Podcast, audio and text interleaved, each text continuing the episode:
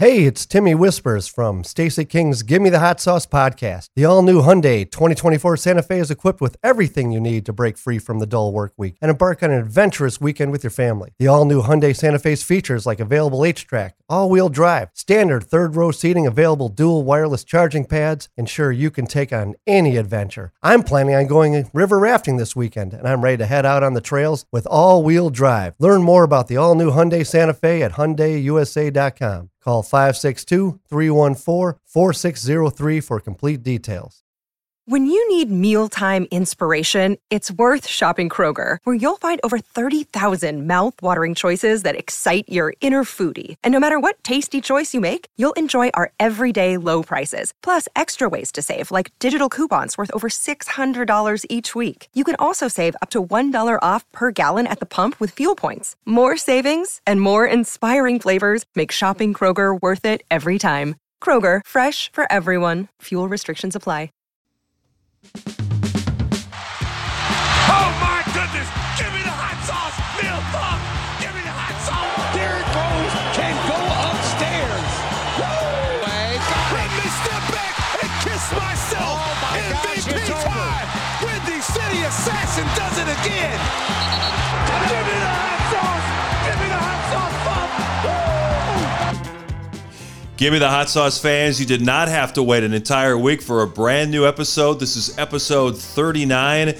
Not a lot of great number thirty-nines in sports history. I'm sure there are some. I was trying to think driving over here. I remember Curtis Enos when he came to the Bears wore thirty-nine, and then he changed to forty-four, and then he was out of the league because he had all kinds of problems. But I have one. I know you do. You okay. Want to talk about the great Larry Csonka I from do. the last perfect team in the N F L. I do, and I'm sharing the screen here. Oh, how of, about that? How about that shot? I love that uh, that little uh, notch in his helmet that to protect notch, the eyes. Huh? Yeah, yeah. Not like trying that. to tackle those, him. Those are the old days when men were men. that's the that's the bridge of the nose protector, though. Yeah, yeah you probably got it busted a couple of times anyway. Oh yeah, he did. He did. I saw some of those old videos. Yeah, Larry Csonka, Jim Kick, Mercury Morris was the oh. backfield. Of course, Bob Griese at the quarterback. And remember oh, that Greaser. team.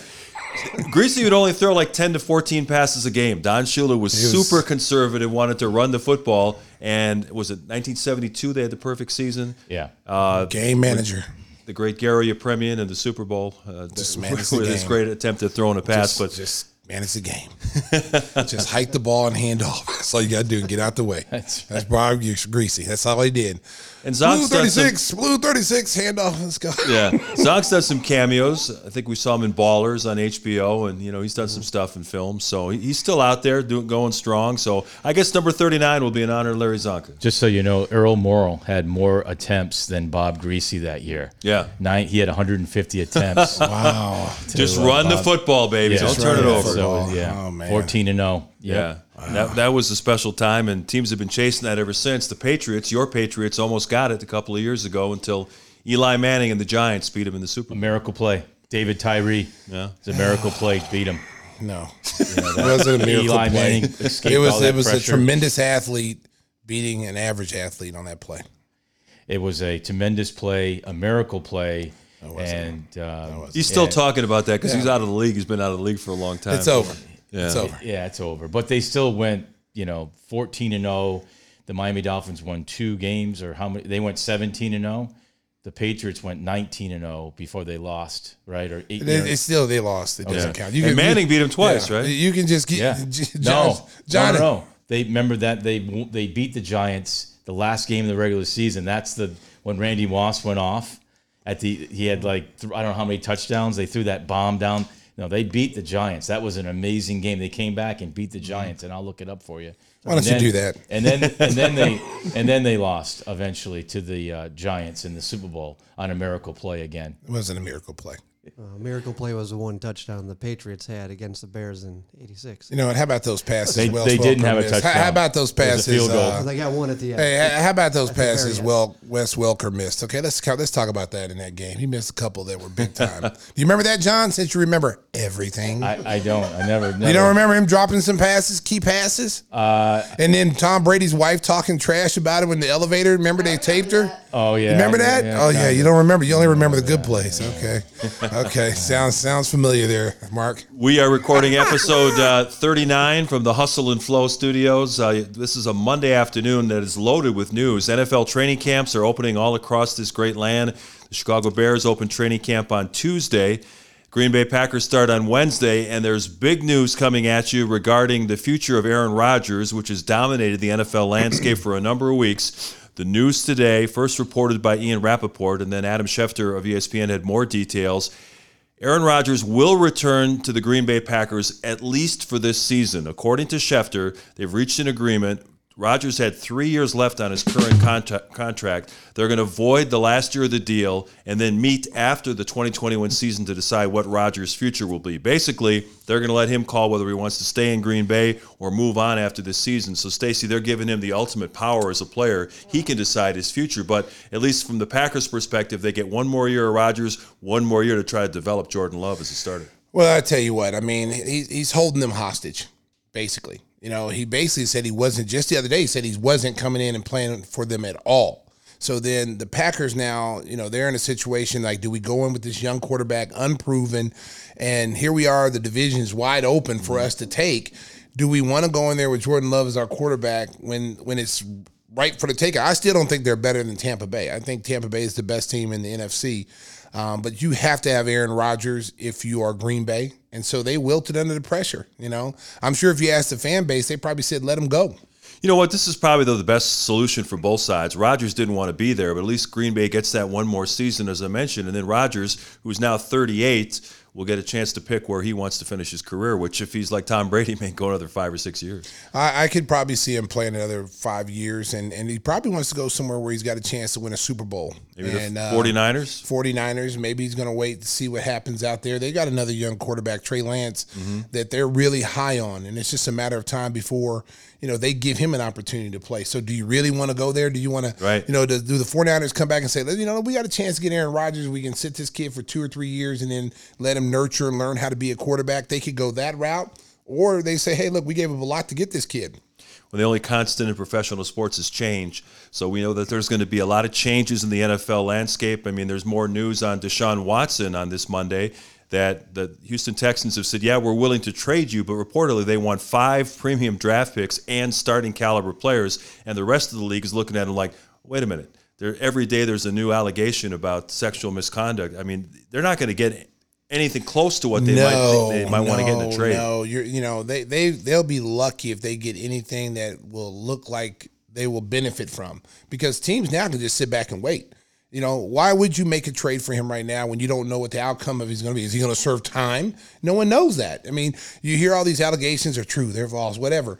The the point is nothing has been done about it right now. So you can, if you're another team, you can and, and you know, mortgage your future on a quarterback who may not even be there. And who needs him at this point? You know, we've already had the draft. You mentioned the forty-niners. Yeah, it's tough They're, to bring in a new quarterback who's I, missed the entire offseason. Right. Yeah, and, you look around the league, there's not that many places. And, and his legal issues have taken yep. another step. His agent confirmed that ten women have gone to the Houston police to file formal complaints. So yeah. it's now not just a civil matter, it's a police matter and, as well. And I'd just like to go back to Aaron Rodgers, you said about the fans. If he comes out and has anywhere near the, the year he had last year, one hundred twenty-one rating, forty-eight touchdowns, five interceptions, fans aren't. Who's the M V P? Fans. So, oh, fans yeah. forget very fans quickly. Forget quickly. They, they forget very quickly if you're having success. Yep. And you got to remember, you know, his, his team was very good. He carried that team last year. Yes, it was did. like it's kind of like Michael Jordan on, on the Green Bay Packers. He pretty much carried yeah. that team and elevated them. Devontae Adams had something to do with it too. Um, you know, they were close, but really not close. I mean, Tampa Bay was just a better football team. To for Tampa Bay to come in on the road. Under those circumstances, it was cold. No one thought that, you know, here's a team that's in, you know, Florida coming to Green Bay to play, and there's no way in the world they're going to win that game. Yeah, and, and Rodgers is at the height of his powers right now, even at thirty-eight, coming off, as you mentioned, a fantastic season. Reports that he finished the normal offseason program that he does. He goes to this California Sports Performance Training Center. He completed that program.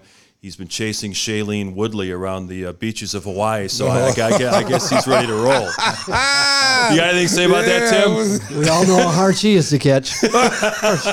Oh, my gosh. Speaking of chasing, what, what happened to your place in Wisconsin? You were all excited to go up there and and uh, do some karaoke and, and insult some Wisconsinites? What happened? I I've, I missed out because they burned the place down. They knew I was coming.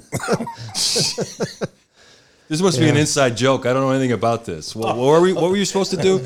Uh, so the uh, this bar, this little dive up there in Lake Mills where I... Oh, right, right. Where yeah. I kind of shock the crowd every year with a shock little karaoke. Yeah. Yeah. Yeah. yeah. yeah. Like to freeze the bartenders in mid-shake. Yeah.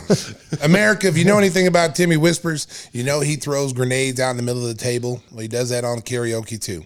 He may not know the words, but when the song is over, you're going to know that you've known the words that he just made up. And trust me, they weren't like what the song was supposed to be. She deleted it from the computer. Oh, yeah. See, I, I called him. I called him up because I was all excited. You know, I'm like, how, how did it go? Because he was talking about yeah. it. Like, he was so excited to go up there to do it. And and uh, so I, I called him up yesterday to find out. Well, today. I called him today to find out how it went. Oh, it was terrible. It wasn't there. I'm like, what do you mean it wasn't there? Did they, like, just back up and leave? He's like, no, they it's burnt down. They, they, so they're going to rebuild it supposedly, yada, yada, yada. But he had a good time up there. He said up in in, in Wisconsin. Don't you think he had something to do with the burning down? People didn't want yeah, it. Yeah, they the... probably said we don't exactly. want him back, you know, next year. So let's just burn it down. He usually comes back around July. Yeah, comes back. Yeah, right around July that, that guy comes back. You know, the guy looks like Clay Aiken. He comes back around July. Yeah, if you rebuild it, it down. Tim will come to sing. Yeah. I'll be there next year though. If huh? if, if, if they rebuild, I guess they are rebuilding it with a better sound system. Yes, yes. I asked him, did he bring the ribs? Oh, there we go. Yeah, did he bring the ribs? Did he bring the ribs? He, you know, no. nah. Well, nah, bring the ribs. If you're a regular listener of the show, or if you're watching on YouTube, we always encourage you to do that and subscribe. Uh, we normally start with basketball. We got a special treat coming for you. K C Johnson, the great Bulls insider from N B C Sports Chicago dot com, is going to join us in just a couple of minutes. We'll break down all the possible offseason moves. Of course, the N B A draft is coming up on Thursday. Right now, the Bulls only have a second-round pick, but we'll get you a lot of intel from K C coming up in just a few minutes. And speaking of basketball, how about Team U S A losing to France in their opening game of group oh, play at the Olympics? Man. The squad looks good on paper, but there's really no chemistry. They were up by seven with three three forty to go, and they, and they let it get away.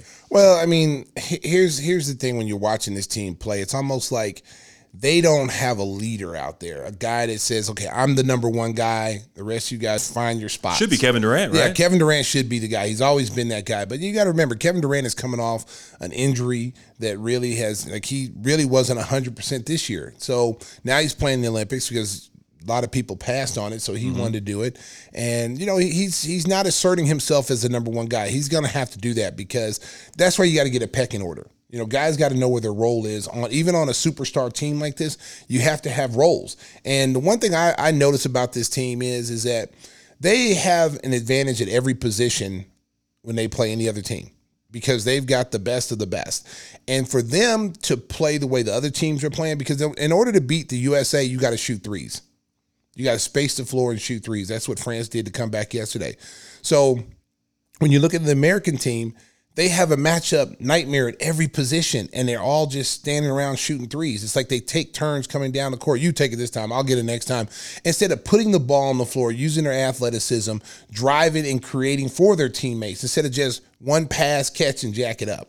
Well, the three guys that played in the finals, Devin Booker, Jrue Holiday, and Khris Middleton, just got off the plane in Tokyo the morning of game day. And Holiday wound up leading Team U S A in scoring with eighteen points, playing big minutes down the stretch. But there's no time for practice, no chance for any continuity.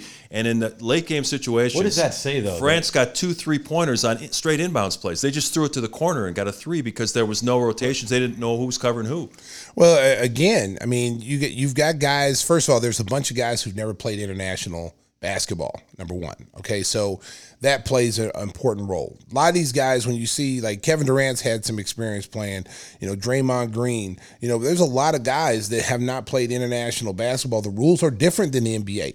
And this is why these foreign teams, like, you know, uh, when you look at Luka's team and, and uh, you know, Satoransky's Czech, yeah. uh, Czech Republic team, all those, these guys play this all the time. And they're used to playing these rules, you know, ball up on the rim. They can knock it off right. the rim, you know, where the American American players, they you know, never do they it. never do it because yeah. they, they're not used to playing yeah. that way. And it looks like that's goaltending. When someone does it to them, it's goaltending. Right. It's goaltending. And the referee's like, look at him like, nah, this is yeah. it's international play. So there's a lot of rules. The lane is different. You know, the three-point line is shorter. You know, there's a, there's a lot of differences in the game that are, are different from the N B A. I don't understand that decision. He flies six thousand miles. He just got finished the N B A Finals, and he's out there leading the team and scoring. Imagine if he would have got hurt. I, I just don't understand that. Like, yeah. what are the other the other guys have been there? Like, where's the, like you said, the continuity? Popovich of, was desperate. You know, yeah. Middleton and Booker didn't play much, wow. but Holiday got it going, and, and they were trying to ride him down yeah, the stretch. No, but you know, he gets hurt in that game. Yeah. Wow. Well, and, and also he's he's arguably their best on ball defender. defender. Yeah. So you want him out there for those purposes to guard Evan Fournier, guys mm-hmm. like that who are getting hot. But I mean, the guy just got off the plane. Yeah. You know, he just got, went to a six-game grueling series. And, I mean, that just goes to show you the desperation right there. It's like, okay, well, there's a chance we may lose this game. People are all over Popovich now because he well, was the coach in, in the World Cup when they got drilled, and then they lost the two exhibition games. He was also an assistant in two thousand four the last time they lost, and people are going, maybe Greg Popovich listen, is overmatched. They, the Olympics so far, I'm just going to say it. I'm just going to throw the grenade because Tim's not going to say it. It's a disaster. Let's face it. People are tired of watching. I happened to be at the hospital, and they were watching my my mother-in-law was watching – volleyball. I'm like, oh, cool, volleyball. Even the girls had their little bikinis on. There's nobody in the stands. Th- nobody wants to watch that. I was watching. Well, you, I'm the sure bikinis. I was watching. You were watching something I was watching. Else. I was watching. watching. But there's a big volleyball. controversy about the bikinis now. They're saying they're yeah. not going to wear the bottoms. See? Well, then I'm not going to watch them. If, they, if they're going to, what are they going to wear? They're going to wear. They're going to wear sh- uh, like. I'm not long saying they're sweats. Not going to wear anything. Think, they're going mean, to have like no. shorts yeah. on instead of. bikinis. Oh, so they're going to have shorts on yeah. instead of bikinis. Yeah. Good, good, um, for, good for the girls. Oh well, you're I'm not. Sorry. You lost a viewer. me the and about me and about a million other men. We are no longer watching volleyball. And they need every. Every viewer they can get because they had the lowest rating to start it. Oh, and not only man. the volleyball, forget about if you like gymnastics, they're doing the same thing in gymnastics. Yeah, sorry, boys. Put some clothes on, ladies. Oh, man, yep. this is sorry, this is Stacey. really bad, man. I, I You just lost a viewer. I'm sorry, Olympics. That's what you America. watch for, ass cheeks? Hey, listen.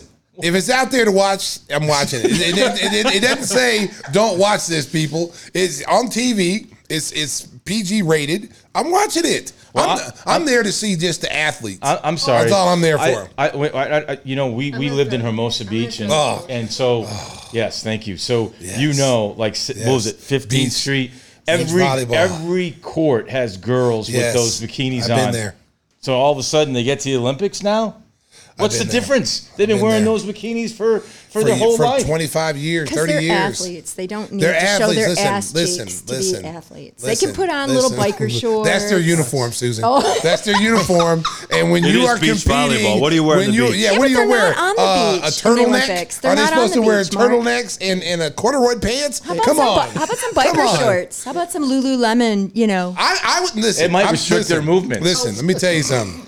Let me tell you something, American. Look at Tim. Let me he's, tell you something. He's waiting to drop a bomb. Tim's just salivating over his mouth is watering. Like Johnny Johnny in the back of the room. Oh, hey. oh, oh, oh, oh. I'm not going to lie. If they threw on some Lululemons, I'd still be a fan. Because whoever invented See? whoever invented the, the, what do you call them shorts? Uh, those pants, what do you call those? The women yoga wearing pants. the tights? Yeah.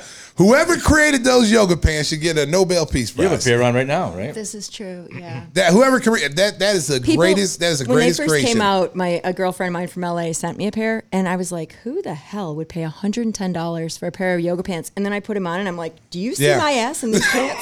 Oh my god!" Now I ain't gonna lie. I'm not I gonna pay, lie. I paid twice that. I ain't gonna lie. Some people don't need to wear those yoga pants. Yeah. I ain't gonna lie. They come out of those yoga pants, they drop like a sixty-four Impala. No! I'm gonna, I'm gonna tap out right here. Hey, all right, those yoga pants look great, man. Whoever created them, I don't know, Lululemon, Lulu Charles, whoever did it. Awesome. I give you four star, five stars hey, on that one, man. Do, do that. Can you do that sound effect again on the sixty-four Impala? sixty-four Impala. Just dropped. Just dropped to the ground. Low rider. Just dragging on the, on the side on the concrete. Yeah, Lululemon. But no, they they need to leave those girls alone, man. Leave those girls alone. They've been playing in those that outfit for the longest, and uh, what's her name? What's my girl? Missy Trainer. The, the, yeah. yeah. All, yeah. See, I watched them, and I listen. And I honestly. Listen, America. I'm not. Awesome. A, I'm not a pervert, America. Listen, Misty Mo. Listen, he just plays no. one on a podcast. Listen, I, I honestly like. I used to play. Shut up, Mark. I used to play volleyball, and I and I appreciate the athletic ability that you have to, especially in sand. Hey, Stacey, when you played volleyball, did you have a Brazilian cut bikini? Of course. Let me tell you what I had on. Of course. Okay. Let me tell you what I had on. I had a grass skirt. Okay. all right? And the grass skirt with nothing on underneath. So if I had to go up, you saw what you had to say. Okay, I wasn't embarrassed, Susan, and neither should these women. This is their uniform. This is what they were given, and I commend them on it. Just play hard, and, you know, hey, were you I'm playing in you. Hawaii? Were you playing volleyball? Hey, listen, man, it was at, listen, man, it was at it was one of those, um, those nudist convention. those nudist camps, you know, where you go on a, in uh, Jamaica. You know, they have these little nude beaches. I didn't know it was a nude beach, so I had to put on a grass skirt. That uh, that, that's going to be on another chapter, America. We'll talk wow. about that in another what, story. Wow. Was that like Moonstone? I, I we grew up. Uh, I, there was a beach, a nudie beach. Where I grew oh up. man, I tell you what, Moonstone. Hey, listen, listen. I, the new beach I went to in in uh, Jamaica, I thought I was going to go in there and see some like hot people. It was like Cocoon. It was like oh no. It was like there's like a lot of older. I'm like, wait Nobody a minute. Needs that. I'm like, what the, what's going on here? I heard it through the grapevine, honey. honey, honey. California rain. Oh no! Like a saddlebag with eyes. Oh, oh my God! I was like, what? I'm like twenty-four years old. I'm like, what's going on here? I was all, I was walking all proud. I'm out there all proud, happy. I'm like looking around, like this is like my grandparents out here. They put some clothes on. You have a grass skirt, sir? Can I borrow that grass skirt, please? You know this is a nude beach. You can't have a grass skirt. Hey.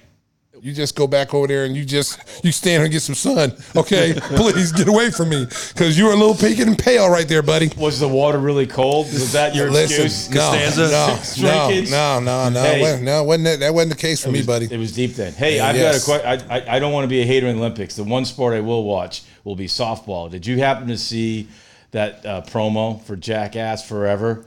They had oh, yeah. the girl from Mexico. That's great. I'll put it in the. She's basically known for a pin, pinpoint accuracy, so she had must have been Johnny Knoxville catching, and she hit him right. There you go. Right in the twins. With no, no, no cup. Yeah, he, I don't know what he had. You know, I you know, he, he went down. I don't he think just, he did. Jack, he jackass people always do that kind of stuff. Just, They're professionals. Yeah, he, seriously. They, yeah, they, don't do this at home. They always tell you. But he, I guarantee he didn't have a cup on. I guarantee it. She just, she hit him square, and he just dropped. That, that's great comedy. So was he was he was he trying to let her hit her there? Yeah, I'll, I'll yeah, pull yeah. up the video for you it's here. Nutcracker Suite. Yeah, yeah. Look for that on the Bubble Up folder. Yeah, Bubble yeah. Up the Cloud Reimagined, because we don't have time for this. We got a, we got a guest waiting in the Sriracha uh, waiting room. Yeah, he well, great K C Johnson, Bulls Insider. We're going to get back to some serious talk. Well, somewhat serious about basketball. Stacey doing a great job covering the Bulls for a lot of years. So let us know what A K has got planned for the offseason. That is next on the Gimme the Hot Sauce podcast, episode thirty-nine, Larry Csonka.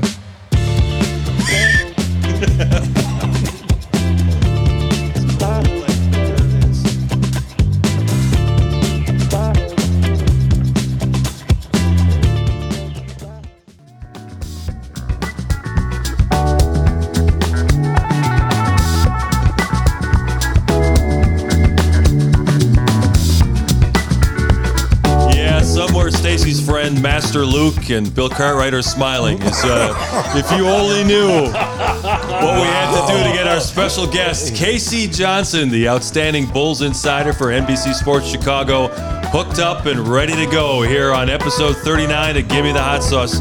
First of all, K C, we appreciate your patience and uh, getting linked up here. This is a very important week around the N B A. Of course, the Bulls do not have a first-round draft pick because of the Nikola Vucevic trade with the Orlando Magic. But still, I'm sure they're going to be involved in a lot of conversations. What, what, how busy do you think it's going to be around the league in terms of player movement leading up to the draft? Well, obviously, you guys saw uh, that the first uh, kind of salvo in that uh, discussion happened today between the Pelicans and Grizzlies. So, you guys know, I mean, you've been around the league forever. I mean, this is typically, this and the trade deadline are the two biggest weeks uh, in the N B A calendar, and the opening of free agency, which comes right at the end of it. So um, you got to, there's going to be tons of rumors. There's going to be tons of conversations. And even though the Bulls don't have a first round pick, you're going to hear them mentioned, because here's where, what happened this week, as you guys know, is like a move is made that sets up another move, right? So um, even if the Bulls don't have a first round pick, they've got decisions on options. They've got decisions on qualifying offers that'll kind of tip their hand as to how aggressive they're going to be in free agency. Hey, let's start with that uh, trade that went down today. Steven Adams and Eric Bledsoe, two big contracts, go to Memphis. Jonas Valanciunas goes to New Orleans. A bunch of draft picks were exchanged. Basically, Memphis gets some more favorable picks for taking on all that salary. That could impact the Bulls in their pursuit of Lonzo Ball. Maybe you can explain how that might work. Well, I mean, what it did, it just made it more palatable for the Pelicans to, to match a lucrative offer sheet on Lonzo Ball if they choose to do so. Um, there is quite a bit of scuttlebutt around the league that, that by making this deal and, and getting Bledsoe and Adams contracts off the books, they're playing the cap game to go after Kyle Lowry. So, um, you know, obviously as a restricted free agent, they would have the right to match any offer sheet on Lonzo Ball, even if it took him over the cap because he's their own free agent.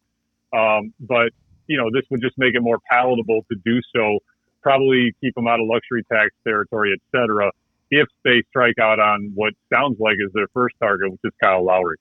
When you look at the Bulls and, and their need, we know it's point guard, maybe another wing player, a three and D type of player. You know, where where do you see them going? Is, is there a possibility if they say they, they don't get Lonzo and they strike out on their next person they have in line, what what are the chances of them maybe going after Derrick Rose? I've been seeing that a lot online today, um, that there's a possibility. Woj had said that on one of the little Woj bombs today. So uh, how how strong a possibility is that, K C? I think he's on the radar. I mean, I, I wrote that in a mailbag a little bit ago at our, at our website, N B C Sports Chicago dot com. I don't think he's a first option, and I don't even think if he did end up here, he would be starting. Um, I think he, you, you saw how he was used in New York last year where he came off the bench, um, but then obviously he can still exert his, his will at, at the most important times. To me, he was the best player on, on the Knicks in the playoffs. Um, so I still think it's it's a fit here for him. I, I wrote that a couple years ago back when I worked at the Tribune. Um, his game obviously has matured and changed and evolved, but um, I, I think it's a possibility. Um, you know, where it ranks in their priority list, uh, unless you guys have Uh, Arturas Karnishevis on, on the upcoming podcast. Uh, I don't know. He's a pretty tight-lipped guy. But uh, what I've been told and what I've reported is that he certainly is, you know, in terms of internal conversations that are being had about him, just like they're being had about a lot of possibilities um, at that position. Um, but it's funny, Stacey, you mentioned their needs because the way I see it, this team's got a lot of needs. Um, I still think, you know, getting uh, facilitating Uh, type lead guard is probably the biggest one, but they are really woefully thin at wing. And if both Daniel Tice and Lauri Markkanen are gone, and I think there's a strong likelihood one, if not both those guys are, they need some big man depth too. So um, this this the team, as we know, uh, has a lot of roster spots to fill and a lot of roles to fill. You're not jumping on the Marko Simonovic uh, train just yet, K C? Well, I mean, he's a piece, but he's a second-round pick, right? right? right. And he's never played in the N B A. I, I, I know you are, but, uh, you know, you, you know, I mean, uh, as I wrote in a mailbag recently, there's some intrigue around Paul Zipser when he got here. How did that work out? You know? Yeah, we remember Zip. Oh. I'll tell you what, I was dying watching Cameron Payne in the finals because, you know, he couldn't play dead here. And then I'm a big Milwaukee guy rooting for the Bucks, and Cameron Payne was carrying him in Game six. I'm like, who the hell is this guy? He couldn't play at all when he was here. We we got to break that down briefly, guys. And, and Stacey, I want you to chime in here uh, because, like, you guys, you guys know I'm a pretty forgiving beat writer. Yeah. I'm not hard shot player. He was unplayable here, like, yes. Except for that one game where he made Stacey go crazy with all his threes. He was unplayable here, man. And to see what he did to salvage his career, all props to him, man. Major respect to him, but. Are, was I seeing things, or was was he unplayable here?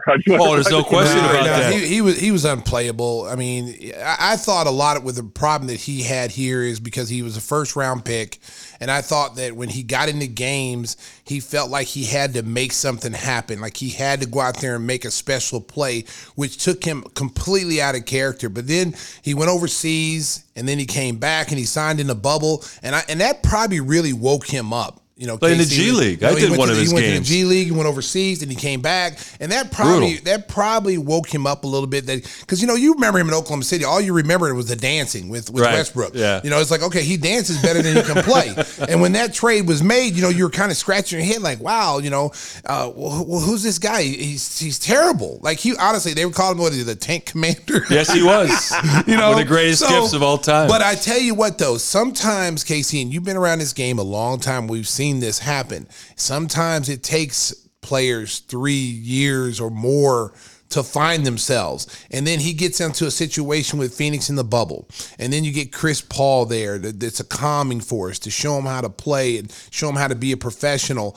And you can see the maturation process in his game. And he looked like a to- he looked like a true point guard. I'm like, hey, well, man, we, we might need to go back and revisit Cameron Payne. Maybe we can get him for a bag of Doritos. Who knows? And K C knows all the people on Twitter then jump on, oh, the Bulls never develop anybody. As soon as well, they leave and they go Tony Snell and Doug McDermott, and they Bobby start Portis. trotting out all these Bobby guys. Portis. It's like, forget about hey, it. Hey, he did Etwan average. Moore. Etwan Moore was in yeah. the finals. Yeah. He there did a average, lot of former Bulls that were playing in the deep in the playoffs. He did average eight for the Bulls. That's his highest. You know, he was eight four this year. I mean, his numbers aren't. I mean, you look at it. Just well, we're we're spending you know. way too much time talking about Cameron Payne. but but I should point out that in one of the greatest trades that Gar uh, Foreman engineered as general manager, they only gave up Taj Gibson, Doug McDermott, and of course they threw in a second-round draft pick like they did on every trade. But but I digress. Let's get back to this offseason. You know. Free agency starts on August second, and we're expecting, as we always do, a lot of movement around the league, but maybe you could fill the listeners in on, on some of the options that are going to become due this weekend that really might tip off which direction the Bulls are going to go, whether they're going to try to create cap space or operate as an over-the-cap team and, and use exceptions. Yeah, you're exactly right, Mark, and that's why it's so intriguing to kind of ponder the possibilities, because they, they really have so many different directions they can go. So Um, Saturday is the deadline for a team option decision on Ryan Arcidiacono at three million dollars. Um, I wrote, and I, I, this is somewhat educated, uh, uh, writing is, uh, I wouldn't be surprised if uh, they, they, they decline that option and then try to re-sign him at a minimum, because you can do worse than a back end of the roster, fifteenth man in Arch. So that's, that's one possibility. But, um, So his his decision Saturday. You got qualifying offer decisions on Javonte Green and Lauri Markkanen due Saturday. Um, you know, typically for restricted free agency, free, restricted free agent of Lowry's ilk, you a qualifying offer is a formality because it just gives you insurance to to guard against if he does get a low offer in restricted free agency. You want to bring him back at a low number that works for you, then you can match it. Um, so I'm partic- I'm personally expecting a qualifying offer to be extended to Lowry. But if one is not, then you're like, okay, they're almost certainly playing the cap game. And following that, you've got decisions due on partial guarantees for Tomas Satoransky and Thad Young. And if they don't extend a qualifying offer to Markkanen, then you already can almost assume they're going to get aggressive with those guys because um, they're going to be playing the cap game and creating cap space. Another option to keep in mind is uh, Al-Farouq, Al-Farouq Aminu. Uh, Aminu, they, they can, um, they can waive him or try to trade him, and they can stretch his cap at overtime. So there are a lot of different ways they can get in the Lonzo Ball game. If they choose to be aggressive, it just will cost them not only money in terms of lucrative offer sheet, but also roster spots and players, guys like Sato and, and Aminu and Larry Markkanen, et cetera. So we'll see how they play how they play free agency. Okay. So here, here's my thing. One of my favorite guys this year in the trade was Daniel Tice. What are the Bulls' plans with him? Because we know that he's going to probably get some offers from other teams because, guys, there's teams looking for players like him that can contribute at two positions, rebound, defense. Well, what what are the Bulls looking at doing with Daniel Tice? Yeah, so uh, I've reported that uh, he's expected to draw significant interest around the league, and uh, everything I keep hearing is that he's seeking a big payday. I mean, obviously he's kind of always been a little bit underpaid or undervalued. Um, in, in his short stint in the N B A, I think he only made five million last year. So he knows as a as a free agent, this is his chance to, to get a big payday. And one one name that I've been told to keep an eye out on for him is the Charlotte Hornets, who obviously need some big man help. So um, you know the Bulls have his bird rights, so they can exceed the salary cap to retain him. I have not heard a lot of buzz about that possibility, but you know how this game works, Stacey. You can have one plan, and it can fall, and then all of a sudden you're like, okay, Daniel Tice looks great. So I'm not I'm not here to say anything in absolutes, but I would I personally am expecting him to be elsewhere. Um, but free agency always takes unexpected twists and turns, so we'll see how that plays out. I mentioned the finals and, and cheering for the Bucks, and it was fun to see Bobby Portis playing a big role. He had sixteen points in that clinching game, and the fans in Milwaukee fell in love with him, much like they did in Chicago. Of course, that took a sign of kind of a side tour when he punched Nico, but that's that's a whole different story. Um, Get your Port, hands up. Portis, yeah, Portis has up. a player option, and he's paid very low money by N B A standards, something like three and a half million dollars. He's got his ring. They love him in Milwaukee, but how aggressively do you think Bobby's going to shop his services? And is there any chance of a Chicago reunion for Bobby Portis? I have not heard his name uh, linked to the Bulls, um, but he would fit. Um, but, you know, I think they have designs elsewhere or priorities elsewhere. Um, you know, as far as whether or not he returns to Milwaukee, he, he's a hard guy to read because, you know, I personally thought he made a mistake um, turning down the, the, the contract extension he got here. He was he admitted that. Mark. He yeah, admitted, he finally admitted yeah. it publicly. He, I, he kind of intimated to me privately at one point, but said he didn't want it written, and he finally uh, finally said it publicly. I mean, that's old history anyway. But um, you know, he, he's got his ring, so maybe that. And he and he did turn out a big offer with the Bulls, and so maybe he looks at that opportunity now to get paid again, right? Um, it's hard to say what, what he's going to do, but uh, he certainly was a fan favorite up there, and it was good to see. And he also kind of stole the uh, post-game press conference show, man. He, he had some hilarious moments in those press conferences that I was in on, so that was good to see. K C, when you look at last season, and, and you know there was a lot of trials and tribulations, ups and downs with all the teams in the N B A with COVID. When you look at the Bulls, wh- what would you grade the front office and Billy Donovan's first year as a head coach?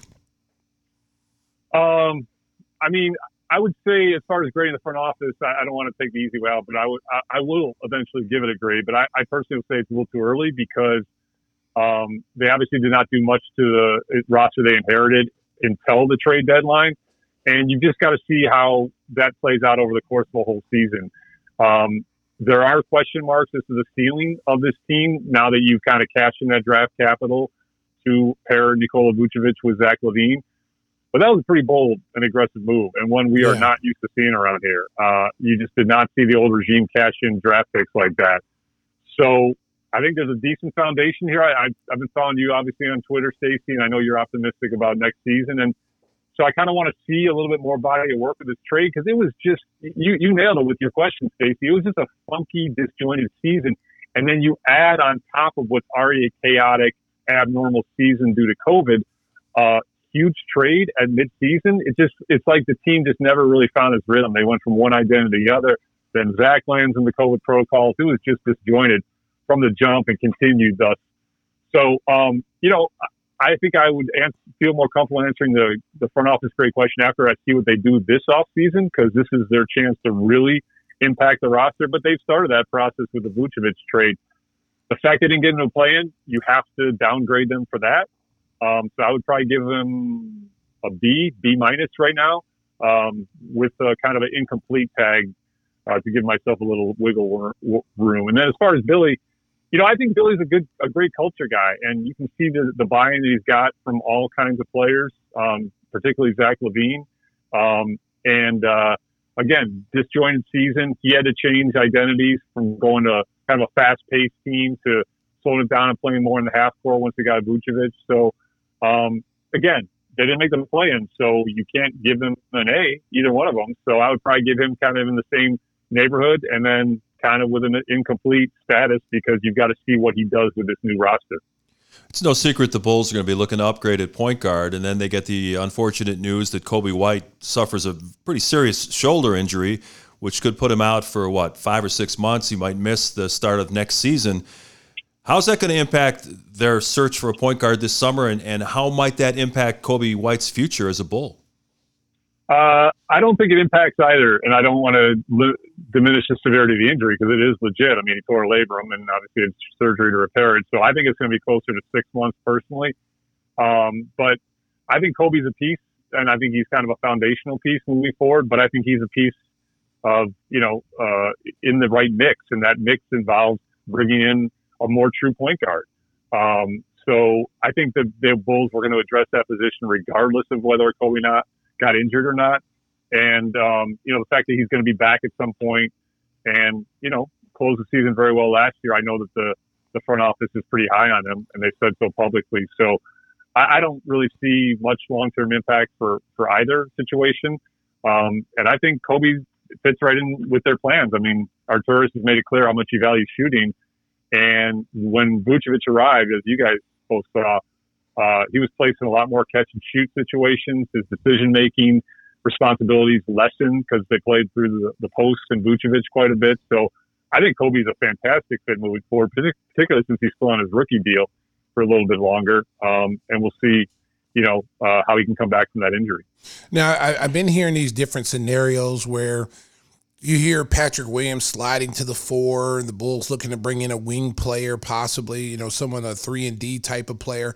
You know, watching these playoffs and, and seeing guys like, you know, Jay Crowder, who can come in and play multiple positions for you, give you some tough defense. You know, that's what I kind of look at the Bulls needing, a player like that with some toughness, a, a P J Tucker, you know, someone can come in to space the floor, that can knock down shots, but also be tough defensively. And, and when you look at this team and you look look at Patrick Williams, the ceiling is super high for him.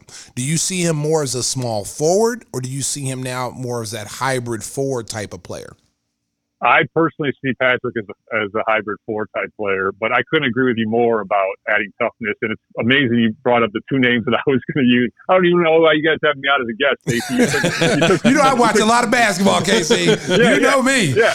But I will say I'm proud. I, I mentioned Jay Crowder in, in, in players the Bulls should target with their mid-level last year. Now, obviously, you got a little bit – well, no, because the Bulls didn't use all their mid-level to sign Garrett Temple. So they could have made a run at Jay Crowder. Maybe they did and didn't get him. I, I don't know. When they, they And Garrett obviously had a decent season for him. But I've always loved Jay Crowder's Me too. game. I don't know. I've loved his game for a long time. I just think he's one of those blue guys, tough as nails, can play multiple positions. Obviously, he's become a very good shooter. Um, so I couldn't agree with you more. But back to Patrick, I, I've always thought he's a four. Um, he, obviously, he has the defensive versatility to guard multiple positions, but I just see him. Uh, he's got a pretty slow release. I know that jumper can improve over time, uh, and just the way how thick he is down low, I just see him more as kind of one of those hybrid fours uh, of the same ilk that we're kind of talking about with these other players. You know, our good friend uh, Southside Susie, John's wife's not a fan of Jay Crowder. He majored in drama at Marquette. He's a flopper. So, Susie, not a big fan, right? Yep. Hey, I, I, have a, I have a question for K C. I, I right. want to put something to rest. When is the N B A season going to start next year?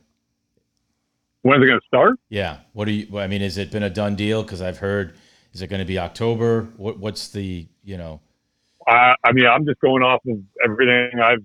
Uh, heard and every press conference I've been in on Adam Silver is it's his absolute uh, you know mission to get it back on the normal N B A calendar, so back on track. So I've heard kind of a normal start, and that was my first part. My John's a part, conspiracy theorist. No, I, I know. I think it's going to start in October, but I think King has different thoughts on it. So, but I, my other question, we have a running joke here about Rondo, and I'll save you the drama oh, because it's, it's a running Rondo. joke that's not funny. It's not no, funny, exactly. I, and he's the only one that gets the joke. No, but I just want to go on the record. You know, Rondo's contribution.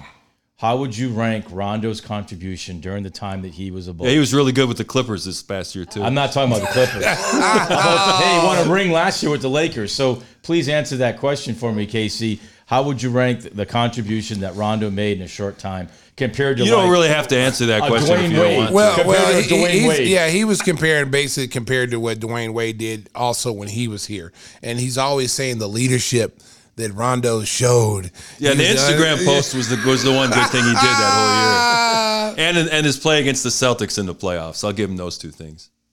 Yeah, and and I, I'm on. It sounds like because I'm hearing some loaded debate here. I, it sounds like I might be a little bit more on John's side than your guys' side. I thought oh, Rondo man. was fantastic here. No, I thought he's going to talk about how listen, we work with Isaiah Cannon listen, and Jerry and Grant and trying listen, to help everybody. I've always like, why don't you bring him in? I and thought if you need I, a point guard. Bring I, him hey, in. I honestly oh, come thought. On. I honestly thought Who, that they should have kept Rondo when they brought Kobe White in as a rookie. Okay. And let Kobe White play under Rondo. That's what I thought should have been done, but for whatever reason, it didn't happen that way. Hey, Stacey, I was cleaning out the garage the other day, and I found the Rondo bobblehead doll. That baby's right in the trash. oh, man. wow. This guy. Wow. Satoransky's just killing hey, him. K C, this guy was a Put him on the list with DeAndre Drummond and Blake Griffin. There's a lot of people looking for him. A lot of players looking for Mark right now. He's over here hiding at the Sriracha Studios. He's going to get us all shot up over here.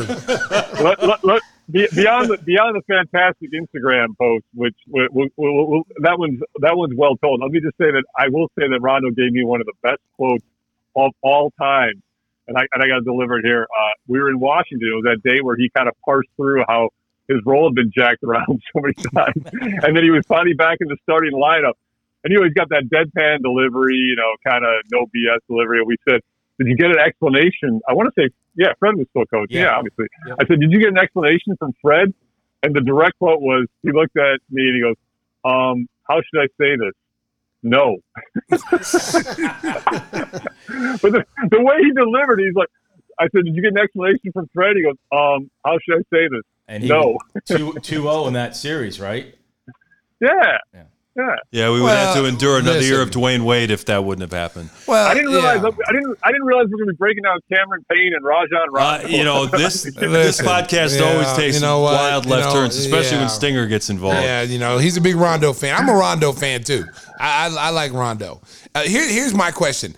Okay, so I watched Atlanta and New York. They made some huge strides with young players, the young talent that they had.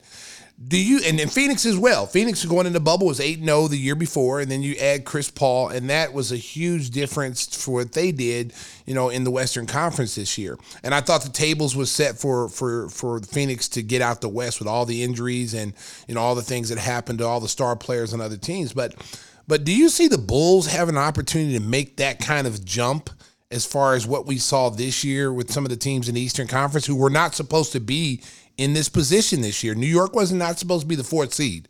No one saw that coming. Or I mean, you know, or I mean, knowing that Thibodeau is a, is a very good coach, no one saw New York being the fourth seed or Atlanta being the fifth seed. Yeah, well, I completely agree with you. I mean, give give you hope, I guess, but I mean, you gotta you gotta make some good moves this this summer because, as you know, Atlanta made a ton of you know ancillary moves in in the offseason last year to surround their transcendent star and Trae Young with just solid players. I mean, you, you look at all those guys like independently, and none of those guys are going to just wow you, right? But once they got all together, they the the, the sum was greater than the parts, right? And then Trae obviously was transcended. So uh, Atlanta had a hugely aggressive offseason last summer, and the Bulls have the opportunity to have a hugely aggressive offseason this summer. So uh, I guess, like I said, it gives you hope. Um, you know, the Chris Paul Phoenix situation to me is an anomaly because he added a Hall of Famer to a team that was on the rise. And then Devin Booker just played at an incredibly elite level. But when you've got a guy like Zach, who I know Stacey, you and, and Mark, you, I know Stacey, I think you, Mark, uh, you and I feel similar about him. I still think there's still room for that guy to grow. Yes. Uh, so you, when you've got a guy like that, you have an opportunity there uh, to, to surround him with the right parts. And you started with the Vucevic trade, and now you've got to do more this offseason. That's why it's such a critical offseason for the Bulls. Yeah, one last thing on Rondo. I just thought of this. You remember in the news conferences they had at the United Center? After practice, they'd always drag a player grudgingly over to the to, to meet the media, and they put all the T V reporters put their microphones in this bank of uh, this little rack, and Rondo would raise it to cover it over his face, and then he would do the whole news conference, so the T V crew got nothing but a shot of the microphones. What a jerk! I mean, come on. Is no that, wonder why his anger there. There's a, no wonder why he's bitter. There is, there yeah, did we finally? I, this is a couch we session. Finally dude. figured he's out. He's on a couch right now, telling us all this. This yep. podcast is giving me a release for a lot of things that bug me through the years. Oh my! He's, and he's not. Hey, he's not hesitating now. He's letting the guns fly. He's letting them fly, Casey. Casey, I got a question for you. I, I got. I got a question for you. So, okay, so we're we're we're talking about how teams build around their particular players. Okay, so what I see Zach LaVine doing, I, one, in order, I feel in order for him to take the next step, he has to become a better two-way player. He yep. has to be able to get out and get easier baskets in transition, steals, and, and things like that. But where can the Bulls improve to build around him? Because now you got an inside presence, too, that you have to think about, too. Vucevic is a twenty ten guy. He wakes up every morning, it's twenty ten, he falls out of bed. Okay, that's automatic. But you have those two players who are defensive liabilities. Those two players, number one, have to individually get better defensively for the Bulls to take that next step. And then what's put around those two guys? Would you yeah, agree? Well, the big thing, yeah, one hundred percent. The, the, the, the big thing that jumps out to me is rim protection, because then then, you, then it allows Zach to you know trust what's behind him, and Vucevic ain't protecting that rim. uh, uh, and then, you know, because, I mean, in theory, you've got a lockdown perimeter defender in Patrick Williams. I don't care how young he is. You're drafting number four. That's what you got to do. So there's one piece. And for Zach to continue to make growth, and you can see that his, at least his attempt to be committed at that in, in the Olympic play, Um, you know, the way he's picking up guys full court and, and turning them as they bring the ball up, that kind of stuff. You need rim protection. And that's why I'm I'm personally surprised at how little I've heard the Bulls connected to Tice. um, because I don't think he's the perfect player, but he certainly is a, a, a rim protector. Yes, yes. He did um, a great job when he was here last year with the rim protection. Yeah, yeah. Um, so I, I don't know, man, but that, that to me is one way you can help Zach get better, because I agree with you. Uh, it to me, it's going to be hard pressed for him to have as an efficient of an offensive season as he had last year. I'm just speaking about career averages, right? I mean, he yeah. was incredible offensively last yeah. year, and a lot of it was based on his efficiency. So if you have a little drop-off efficiency, um, even if it's just a little bit, you you know, the way you generate more points is, like you said, getting out in transition, getting stops, maybe getting some steals, getting some passing lanes. So that's on him to improve that end.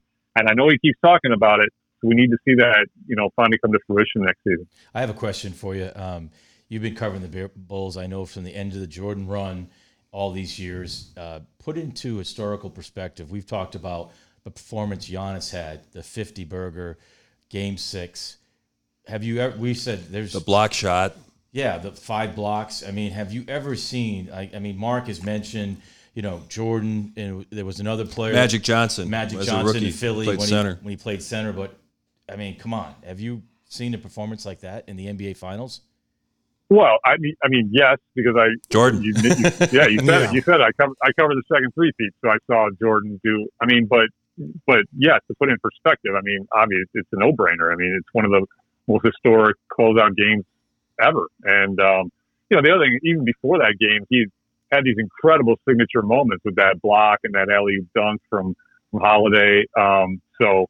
You know, I hope that dude's critics can finally, you know, put a pipe in it, because I, I don't understand why people kind of still hate on that guy or, or question that guy. I Not mean, anymore. He, well, you can't. I mean, yeah. you know, and, and especially with the way he can comported himself, you know, staying true to a small market franchise and not joining a super team, and, you know, just the way he, he handled all the questions, you know, throughout the finals. I mean, you can't, from my seat, I don't see how you can't respect that guy. But yes, John, that was, I mean, obvious. I mean, Stacey saw way more historic Michael moments than lying. I did, but, but, but, that, but, but, but that, that, that's got to be on the short list of all time great finals performances, no doubt. Last thing I got, K C, look into your crystal ball and try to guess what the Bulls' starting lineup will look like on opening night in October. Give, give me that when they, when they make the starting lineup introductions. Wow, who's, who's running a out tough there? One.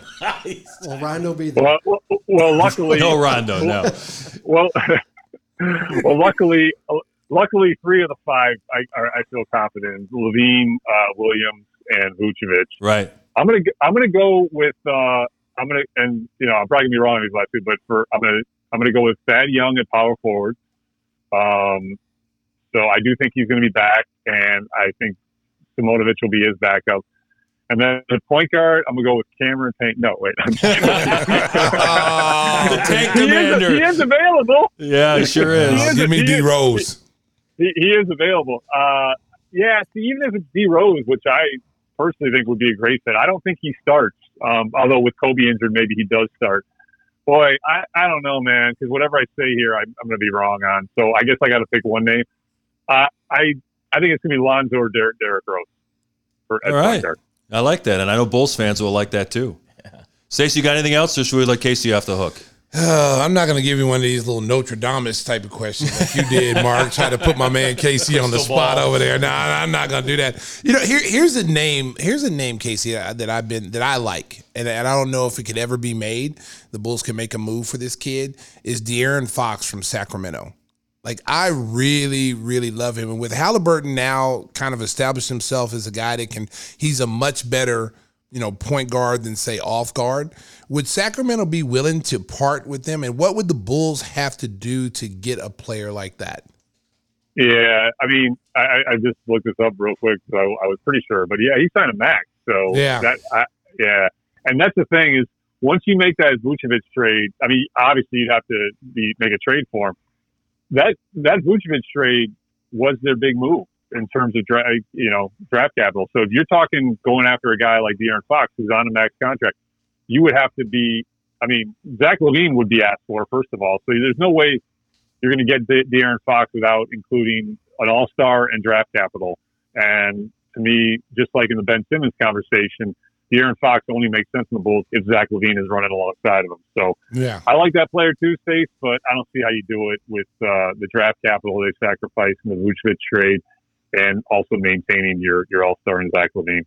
So basically the Bulls are going to have to, with the two players they have, with the two all-star players, Vucevic and, and Zach LaVine, you're going to have to get like mid-level type of guys, you know, guys who are coming in that, you know, basically are not, you know, going to, you know, break the bank, you know, like, you know, let's say a player like a Danny Green type of player, you know. Guy well, unless you make a trade.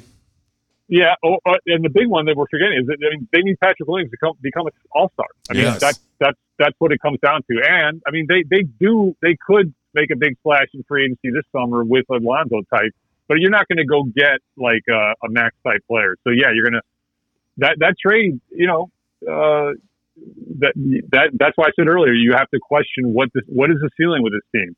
And Patrick Williams holds a lot of that answer because so, so K C, you, need, you need that, you need that, you need that dude to be a star. So, so, okay. So Lonzo, Lonzo is on his rookie deal. Okay, and so what is he actually looking for? Is it is is New Orleans going to say Lonzo? He's looking like twenty plus million, right? So is yeah. is New Orleans saying basically like because you know Stan Van Gundy? If to me, I may be wrong. It didn't seem like he really meshed with Lonzo Ball. If it's if, if Van Gundy's still there, I think Ball's gone. Now they have a new coach in there, and so now it's a totally different system. And it was it Willie Green. Is it Willie Green yeah. there? So Willie Green may yep. want to keep him now, but. So, so is New Orleans going to say, go out just like the Bulls are going to do Lowry, go out there and get your best offer and then we'll match it? Well, I don't know if they'll say the last part, but yeah, that's what they're going to say. Go out and get your best offer and then we'll decide. And like I said, you know, when we started, what, you know, the way I read today's trade, and that's why today's trade is so intriguing and does have a potential Bulls ripple, is if they chase Kyle Lowry and don't get him, you know, they got to have a guard somewhere, right? So yeah. I think, I think a Ball match makes more sense, which is why, Um, you know, I know there's a lot of balls the Bulls smoke, and it's legit because they try to trade for him in March. But I still think at the end of the day, there's too many hurdles and hoops to jump through for it to happen. But as you guys know, I've been wrong many times before. We all have. To. No, you've been right most of the time. K C, we appreciate your patience for putting up with all of our nonsense. And if you thought that uh, your technical experience was bad, call Bill Cartwright and ask him ask him about his appearance on Gimme the Hot Sauce. It was one of the classic things of all time as he and his wife tried to get him going on the computer. Well, well, I briefly, because I did say this off air to you guys, I, I, I want to quickly say this on the podcast. As you know, and Stacey knows, Bill is one of the all-time greats. Yeah. Uh, oh, yeah. And, and, and uh, you know, when I covered him as a coach, I always say he was the, the, the fantastic for beat writers because he was one of those rare guys you could ask a post-game question of. He would give a one-word answer, and usually that is bad for what we do, but his would be so classic that you could use him. And the example would the example would be that we would say, like, hey, what did you think of Marcus Pfizer tonight? Pathetic.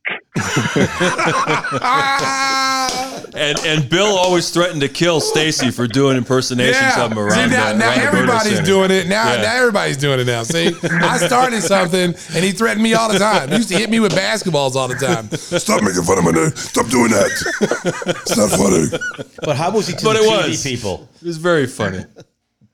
How was he to you, Mark? Was he good to you? Bill was the best. Okay. I, I love Bill. So it was great having him on the show. It was great having K C on. Keep up the great work at N B C Sports awesome. Chicago, N B C Sports Chicago dot com, along with Rob Schaefer. They have great coverage of the team.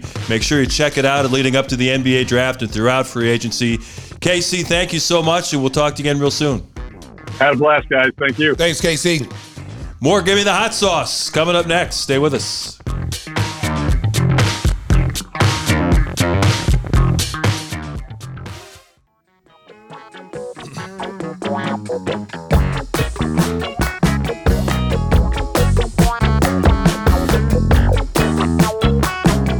We had a great time talking hoops with K C Johnson. Of course, a lot of stuff coming up in the next week.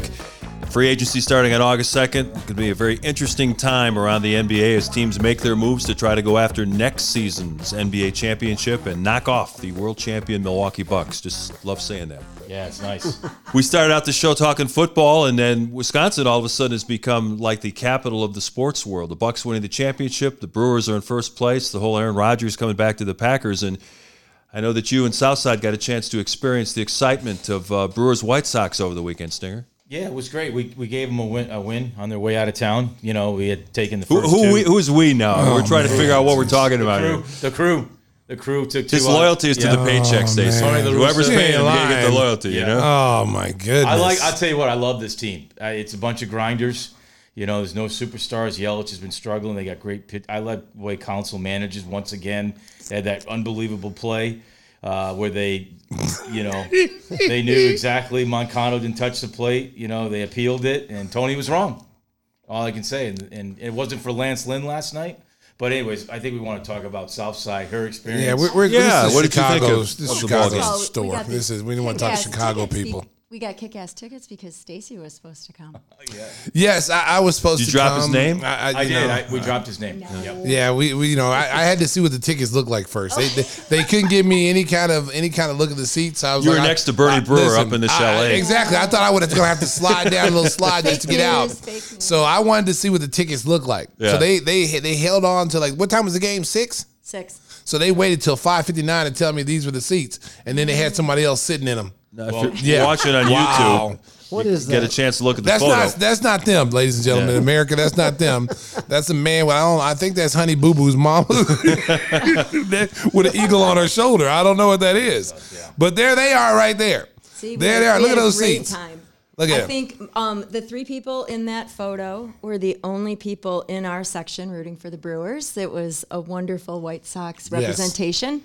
It's just like the Cubs. They called it uh, Wrigley North. Yeah, now it was. It's Guaranteed Rate North. And they were all well-behaved. I heard many Brewer fans complimenting the White Sox fans and comparing them to the poorly poorly behaved Cubs fans. There you go. Yeah. I, seriously, it was awesome. No, we had a great time. It, and it's it, a great time for both of those teams. They, they both hold huge division leads yeah. and can kind of get themselves set for the playoffs. Trade deadline for Major League Baseball is Friday at three p.m. You guys anticipate the White Sox doing any, anything? They're getting Eloy Jimenez back tonight for the opener against the Kansas City Royals. Luis Robert should be back in a couple of weeks. Yasmani Grandal as well. So their lineup looks pretty good. I think, Stacey. Bullpen. Bullpen, yeah. Got to get bullpen. Yeah. I mean, you know how pitching is. Pitching wins games nowadays. So you got to get their bullpen, you know, in order and get it ready because they've got the hitters. They got everything you need to win the whole thing. They got good starting pitching. It's just getting bullpen work coming in because, you know, in the playoffs, you have to have guys step up big for you, be able to throw more than two innings sometimes. You know what I'm saying? So uh, I, I'd make that bullpen a little bit stronger. But I'm I'm excited, you know. I got my Sox hat on today, ladies. That's right. Oh, the right colors. Yeah, too. you know, don't, don't you know, don't, don't don't. I'm always a Sox fan. Okay, okay. Now, if the Cubs were winning, I'd be having a Cubs hat on. And the Sox, of course, have the great closer in Liam Hendricks, who pitched two Liam! innings to, to nail it down. And Kopech pitched two as well last Kopech. night. Kopech, that's my guy. Yeah, and I they've like got him. Garrett Crochet from the left side, but I, they need a veteran for these big playoff games who's been through this a little bit. I think that would help them because you want a guy pitching in the sixth, seventh, and eighth inning to get you to Liam Hendricks that has got some playoff experience. So I think that's something Rick Hahn's going to explore. You mentioned the Cubs on the other side of town. On Sunday, they got back-to-back homers from Chris Bryant and Anthony Rizzo, the famous Brizzo tandem, but that might be the last time folks at Wrigley Field see that duo together in the home pinstripes. Kind of sad times over at Wrigley. Well, you, you mean they, they had their window, and for whatever reason, it was only the one World Series, and everything must end, right? And so this is a great you know chance for Hoyer to rebuild and Get you know, shop is. I'm sure they're all going to be gone. I, I would be shocked. Everything must go. Everything must go. fire oh, sale. It's a fire sale. Garage sale. Yeah. Oh boy, somebody's going to pick up some good players though. That's and there's talk Anthony Rizzo, who was originally drafted by the Boston Red Sox, may go back to Boston because they need another bat in the lineup, a left-handed hitter, a guy first who could play first too. base and D H. He could uh, he could be a good bat for them because Boston surprised a lot of people by being in first place in that division. They could be a factor in these playoffs. Yeah, and, and once again, he was drafted originally by by the Sox, and then he had cancer, and then Theo made the trade from San Diego, and so be a nice storybook ending. Mm-hmm. Not that his career is over by any stretch of the imagination, but yeah, I mean, as a Red Sox fan, he'd be great at Fenway. Absolutely. That short porch, the wall, the green monster, you could hit plenty of doubles off of that, and they haven't had a lot of production at first base, so that might be the one piece that they're missing. So we got a lot of things to watch coming up this week. The start of N F L training camps, the Major League uh, trade deadline is on Friday, and, of course, the N B A draft on Thursday. So great time to be a sports fan. The N B A season is over, but sports never stops, and uh, we'll try to keep you on top of it here on Gimme the Hot Sauce. Stacey, got any uh, stories you want to tell before we get out of here? Oh, man. Any uh, outings uh, did this past weekend? You know you what? Since you weren't yeah, yeah, at the White Sox game? No, you know, no, he's no, no. I already talked about that. You know what? You guys really didn't want me up there. You know, just, just, just be honest. You know, no karaoke you, with you Tim. Whoa, whoa, no, whoa, whoa, no, whoa, no, wait, no wait, karaoke. Wait, wait. Be honest. Well, I, I we texted you. We called you. I, I was almost short of begging you. It was you. The wrong number. It wasn't the right we, number. We didn't want you up there. Yeah, wow. You didn't. That's, you didn't want. You didn't want me up there. That's cold. Because you know what? Listen, the Walshes. The Walsh. I have to admit, America. The Walshes are a real stand-up, you know, family. You know, they did they did invite me up there, but it was the it was the anticipation of myself. I thought we were going to be a nosebleed seat, so I refused. I, I wanted to wait to see what the tickets looked like first. That's because Stacey and, sees and, the, and, the Bulls tickets I used to get from my husband. Yeah, that's your husband giving you those crappy seats. Well, he's the one who got the White Sox. But if you would have known me, you would have got my seats that are right down on by the floor. Yeah. Okay, but John, you know, John, that's what they treated him when he was working when he was working for us on the on the oh, on yeah. the on the oh, on the right. Death Star. Oh, when he was on the Death Star, right. he didn't get any tickets. He didn't get good tickets on the of Death course, Star. Of course, our good partner, your partner, yeah, Neil, completely called me out on the air. Like, yeah. Of course he did. Yeah, yeah. Yeah. Yeah, yeah. They see Susan up there in the third row, third section up top, waving, "Go Bulls!" It's like you had to get binoculars to see if it was her or not. So we panned, we panned the camera on there. It's like, "Hey, where's your wife sitting at?" Da da da. So we found her, yeah. and then then Neil just roasted John with those seats. Oh my goodness! Yeah. Oh yeah. Yeah. I can hear him saying that now. Yeah. Oh yeah, he yeah. was one of the best at putting people down. Oh yeah, yeah. He was. He was. He was. A, I led the league for, for a few years there. Yeah, John got thrown on the bus many times. You could have gotten a T-shirt like our guy Tim Kelly, right? How many years of abuse? Yeah. How many thirty years of abuse? It's a full, it's going on thirty-one now. Oh my gosh, this guy here, man. I, I love this man over here, Tim Kelly. Well, while these guys try to sort out how many years it's been that uh, Stacey's been picking on him, I, I think it's time to bring episode thirty-nine to a close. The Larry Csonka edition of oh, Gimme the Hot Sauce. Want to thank our special guest, K C Johnson, giving us great insight on what's going to be coming up in the offseason for the Chicago Bulls and the rest of the N B A. Stacey, let's bring it on in. Hey, don't forget Jeremy. Oh, Jeremy Grant, number thirty-nine. And don't forget, get yourself a bottle of hot sauce. That's Gimme right. the hot sauce dot com. Go grab you a bottle today, and she'll like it too. Drive home safe in Chicago. Beep, beep. Gimme the hot sauce.